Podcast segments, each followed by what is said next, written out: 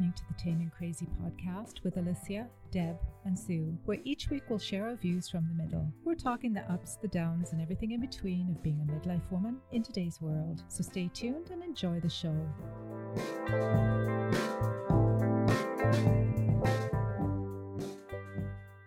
So, welcome to our very first podcast. I'm Alicia and I'm here with Deb and Sue. Hi, girls. Hi. Actually, I have to say that this is quite terrifying and it's sort of exciting at the same time, but I have faith we can get through it. So here goes. now, because this is our very first podcast or first episode of our brand spanking new podcast, we should probably talk a little bit of why we thought this was a good idea to begin with and what we hope to achieve with it. For me, I think it's important to open up a conversation on what it's like to be a woman in midlife because I know for myself, I was totally unprepared because I was waltzing through life and I thought age was just a number and I felt great until I didn't. And nobody told me about the emotional and the mental and even all the physical aspects of perimenopause. Which now, when I look back, started in my early 40s. And although perimenopause isn't the focus of this podcast, it's definitely a running theme because every single woman woman will go through it at some point. And I think it's safe to say that the three of us are well into it. And I had no idea that my increased anxiety and depression were due to mer- perimenopause. Okay, I have said Mary perimenopause three times today, so I don't. so maybe that's a thing now. Peri, it's Mary a sign you're enjoying it. yeah. Okay, we'll go with that, too. Sure. So when I was going through that, I just thought I was going insane. Like I really did think I was going mad obviously we won't all have the same experiences and it's important to note that not every woman will have the same symptoms and we'll definitely be talking more about perimenopause in future episodes so i don't want to get too deeply into that today. I also want to mention that we're not experts. We're just three women who are learning and discovering just like most women are which i think makes this podcast even better because we're all on this journey together so that's enough from me. And let's get back to why we're here. So, Sue, why don't you tell us why you didn't run for the hills when I first asked you to co host this cast with us? I am strangely passionate about midlife, which, you know, saying it out loud is is really quite weird.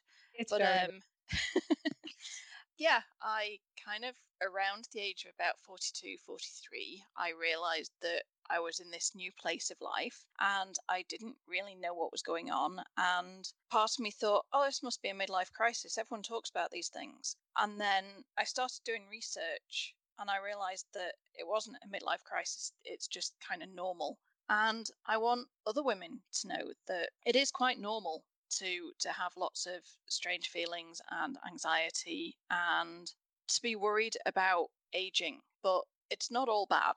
And yeah, perimenopause. See, now I can't say it either. it's Mary Perimenopause. that that's a good name for something. Yeah, and perimenopause. I just didn't know anything about it, and it hit me kind of hard. But I didn't realize that at the time, and now it's only looking back. I'm like, oh wow, that's what was going on. And again, it's just, you know, sort of sharing experiences and helping everybody, really. It doesn't just have to be women because men go through midlife as well. You know, well, and. I think we're dragging the men along with us. Oh, yeah. Because they're experiencing what we're experiencing, I imagine, at a, mm-hmm. at a different level in a different way. Yeah, you're right about that. It's not just us. Mm-hmm. Sorry, yeah. I probably interrupted you there, Sue, but no, no, that's absolutely right because um, yeah, without the support that I've had from my husband, I probably wouldn't be doing as well as I am currently. Right. And I guess that's how you and I met, Sue, is when you were doing what were you doing? A thesis or um I was writing a dissertation about midlife. right. Yeah, and, and finding out about people's experiences because basically I wanted to find out whether I was um, completely bonkers or not. And writing a dissertation seemed to be quite helpful with finding out that I'm not really. Well, I could be. you're probably not at the bonkers level as you thought you were. Or you're not the only clown at the circus. Maybe that's more like what it is. Yeah, I found out that what I had experienced wasn't that unusual. Right. And I think that's the weird thing about it is that we're all going through it and yet nobody talks about it. Mm-hmm. Right. so we're, absolutely. Okay, Deb. So I know you would jump, you're jumping way out of your comfort zone with this. So why do you think this is a good idea? and maybe you don't anymore, but what do you hope to see as we move forward? Well, no, you're absolutely right. This is, I am not in my comfort zone. I'm way forward, but I think for me, I, I'm somebody that I always thought could just breeze through it, you know, and it wouldn't affect me it would just be a phase. I can just go through it like I do everything else. And I think for me, it hit me more physically than right. mentally. And it just very, um, it's almost upsetting when you realize you can't physically do as much as you did a month ago, six months ago, a year ago. And um, so learning more about it, I think is very important because it's way more than physical. I've now learned that I have, you know, you have gloomy days, you can have good days, and it's just, it's very interesting how it affects every part of your body, your mind, and and to me, the more I learn, the, the easier it is to get through it each day and to pass on to, you know, other women, my own daughter down the road. So it's a big learning curve for me, and I'm excited about learning more about it. Yeah, I think that's what's exciting about it is is that, you know, we're we're all right in the middle of this ourselves. And the more we learn, it would be a shame not to pass that on to other people. Right. You know, mm-hmm. you know. Yeah. I would like people to be better prepared than we were. Yes. Absolutely. And I think a lot of times it's because there's a mental aspect to it, which I had no idea. I thought perimenopause was hot flashes. Mm. And I don't know, I didn't have any idea that anxiety and depression and stupid things like I've got, which is burning tongue, like where the heck did that come from? Yeah. And itchy shins and that wins. You know, it does win. And I did win that the other day, Sue. I, I do remember that conversation. I hope you're wearing your, your tiara with pride. but it's just those weird things. And then you look at all these things as individual symptoms. And I thought, okay, itchy shins. Well, you know, do I have a rash? Is it some in my laundry detergent? Is it something else? And all of these symptoms come up and you look at them individually and you think, wow, like what's happening to me? But when you put them all together and call it perimenopause, it doesn't seem that big of a deal anymore. It's it feels like there's an end to it and that we just have to go through it and come out the other side. And I think that's how I feel about that now. And I think that's a little bit more refreshing than thinking, oh my goodness, like there's so many things going wrong with me right now. Mm-hmm. Yeah. Yeah. It's interesting because somebody actually said to me, you know, given what you knew about menopause, what you found out about menopause, you know, what haven't you suffered with? And I was like, night sweats. Like, I expected night sweats to be really, really bad, but touch wood, she says, grasping the desk. they they haven't been that bad. I mean, I know that they could get bad, but yeah, so far I'm like, okay, I was expecting to be, you know, dripping through a pair of pajamas every couple of hours, but mm-hmm. so far. I think too, like I was so I, I don't want to say ignorant about it, but I just didn't have a clue. And because I had a hysterectomy 10 years ago, and they always say, oh, when you know when you're in menopause, you know, you're you take 12 months without a period. And I thought, well, I don't have that to gauge it with. Mm-hmm. So yeah. I thought, okay, I'll just wait until I get the hot flashes and then I'll know it'll be over with and I will just breeze through this like I do everything else. But mm-hmm. not having that that milestone to look for that you know that 12 months of no periods i didn't have it and because i didn't have anybody to talk to about it i, I was just totally clueless mm-hmm. Mm-hmm. anyway so here we are gone down the mary perry menopause rabbit hole so since this is about midlife i think as we navigate through this time in our lives i think it's safe to say it can be a fabulous time but it can also be a strange time but talking to other women, women, I know it can actually often be an isolating time too.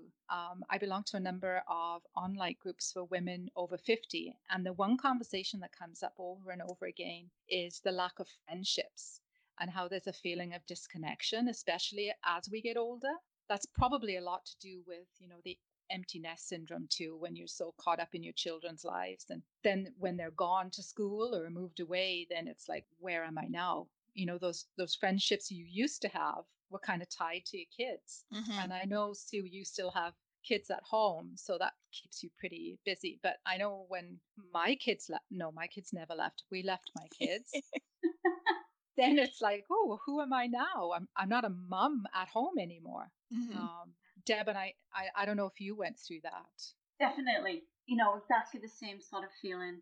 It feels kind of like you're not needed on the same level, even though you know they're still calling you and they're still, you know, I remember the the emails and the text messages. How do I cook this? How do I do this? But you know, they've been away from home for so long now. I, I'm kind of used to it now, and I feel like we're kind of in a new phase of life, and it's kind of exciting. But I think to get from the empty nest syndrome to the point that I am at now, I think it's a very difficult time for a lot of women. Mhm. And I think people are turning around and they're not having the deep conversations that um, we kind of need.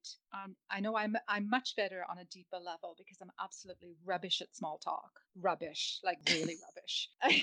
so I think it's being able to chat about the things we're going through, like the good and the bad, and not being afraid to be authentic and vulnerable. Okay, maybe a little afraid to be vulnerable, but we're going to do it nevertheless because, right, girls? Mhm. Yeah, okay. Because I think that's what it takes to have this human connection is this willingness to be vulnerable and talking about some things that are not that easy to talk about. Mhm. And I think that's what I would like to see this podcast be all about like real women, real life situations, honesty with hopefully a big dose of humor. With that being said, and there's lots of highs and lows. Are you e- experiencing any personally right now? Like, Deb, why don't you go first? Like, is there anything that has been great for you this week or not so great that you want to talk about? Well, my not so great this week, I've had vertigo that has been hell. Oh. oh. yeah, very interesting. Started Saturday night. As soon as I went to bed, it hit me and I knew exactly what, but I knew exactly what it was and I knew it was a symptom. Whereas before, I would have, you know, Googled everything under the sun. Am I have, having some sort of stroke? Is this Right. Mhm. any a brain tumor? But I knew it was a symptom. It was up and down all week. Today was it was gone, over with. So other than that, this week I, I that was the bad thing. And how does that like how does that really feel? Like like when you're laying down you have it too? When I'm laying down, it's the room is spinning. Horrible feeling, a bit of nausea to it. Um, and even when you know I sit up in bed to somewhat have the spinning go away, and it does slowly go away, but you know you can't get out of bed because you more than likely are going to trip over yourself. So what I found this week is that I take a antihistamine when I felt that that way, and boy does it work. Wow. Yeah, but it just is a come and go thing. Like I say, Saturday, it went through the week. I had a couple of really bad nights, and today, nothing. You know, really, it's a it's a very interesting symptom. It is, Um, but like you said too though, you when you know it's a symptom, then mm, you're not so worried about oh my goodness, what could this be? yes, So there's almost a little bit of a comfort kind kind of to that, I imagine. Yeah, yeah, definitely. You know, when I when I told Jason I knew this is what it was, and you know, it is a symptom. I felt I felt relieved. I think he felt relieved that he wasn't having to call nine one one. So yeah, but um, you know, other than that, the week has been pretty good this week, I must say.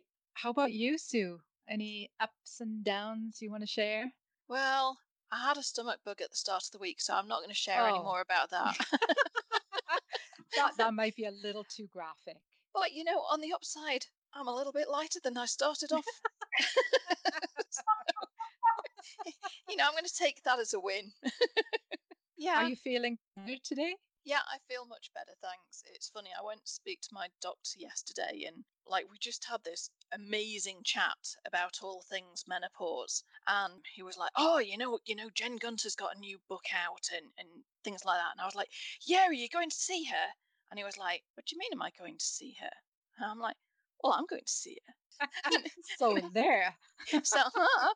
And he was like, she's going to be in Calgary. And like the pair of us are like fangirling over Jen Gunter in the middle of like his surgery. And he was like, how did I miss that? And I'm like, hmm. And apparently, I can't have any more morning appointments. I need to come at the end of the day so that we can discuss things menopause and perimenopause Oh, and midlife. yes. Did the nurse come in and say, move along, please? No, I think she knew as I walked in. She saw the look on your face and went, don't mess with this woman. yeah, she's she's got issues. So I guess you had enough Anna down then, Sue. Oh, yeah. literally. Yeah.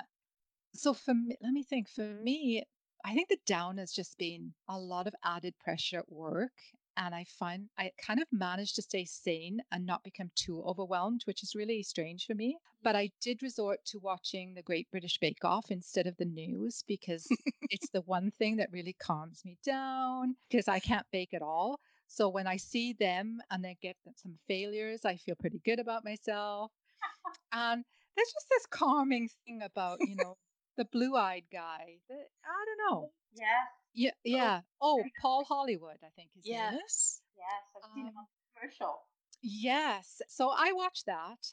And then I think the upside, I also went to see the doctor this week on Monday. And I came out of there and I was thinking that how grateful I am to have a doctor that's so knowledgeable and up to date on women's health issues because a- a lot of women don't have that.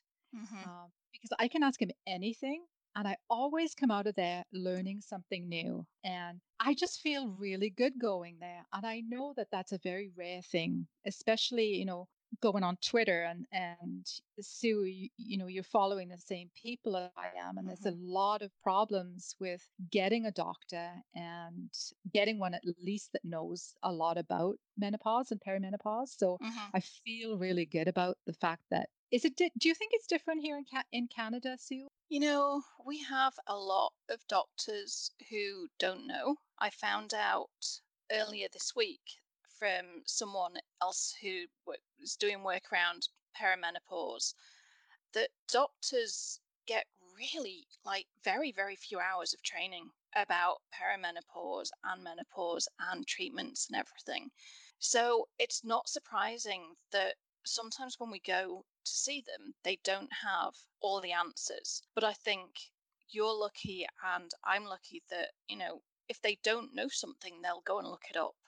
Um, you know, and they will listen to you. And I think really that's the most important thing is actually being listened to. And, you know, there I'm quite happy to take information into my doctor. Um, yes.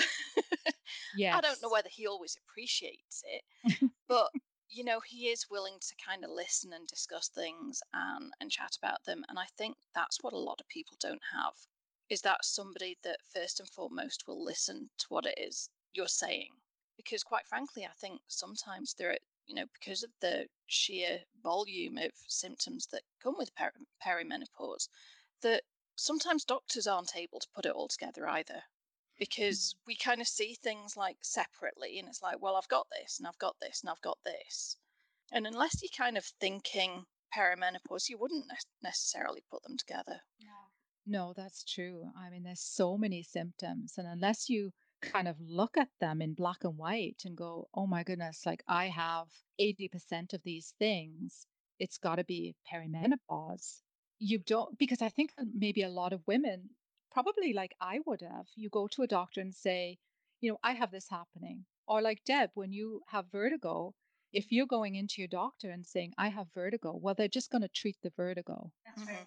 right? But you were enlightened enough to know that this is part of the whole package. Well, hopefully it is. Oh, I shouldn't say that. I- oh dear, that was bad. Um, well as somebody pointed out you know sort of because there are so many symptoms sometimes it is sort of easy just to say oh that's perimenopause and kind of dismiss it as being that so Yes. sometimes you know if it is a new symptom you've got to think okay this is weird it could be this but i'm not going to go down the dr google route because that's going to freak me out i'll actually go and speak to my doctor That's right. Mhm. Uh, oh, absolutely. I, I mean, two weeks ago, I got bit by something and I was convinced I had Lyme disease. If you start Googling things, then you will not come out of that rabbit hole the same person as you fell in. no. no I have misdiagnosed myself with things so many times. It's amazing I'm still here, given you know the weird and wonderful symptoms that I've put into you know some sort of symptom checker and gone, wow, look at these multiple things that are wrong with me. Exactly. The Google machine is actually quite dangerous at times. But anyway, we're way off track. So that surprises me. Three midlife women go off track. I usually say to Deb, Deb, can I have a quick chat? And then three hours later, she's like, I have to go. So, yeah, that's right. Yes. So I think we should just end our introduction episode right there. I, I don't think that's a bad way to start. What do you think? That sounds pretty good to me. Yes, absolutely. I think that's a great way to start. Okay, good. I well, I kind of enjoyed that. I, it wasn't too scary. No, no, it was fine once we started. now I'm going to need my glass of wine now. yes, you, you can now because it's job well done. So now it's your reward. Okay, so thank you everyone for spending your valuable time with us today. Until next time, bye. Bye. bye.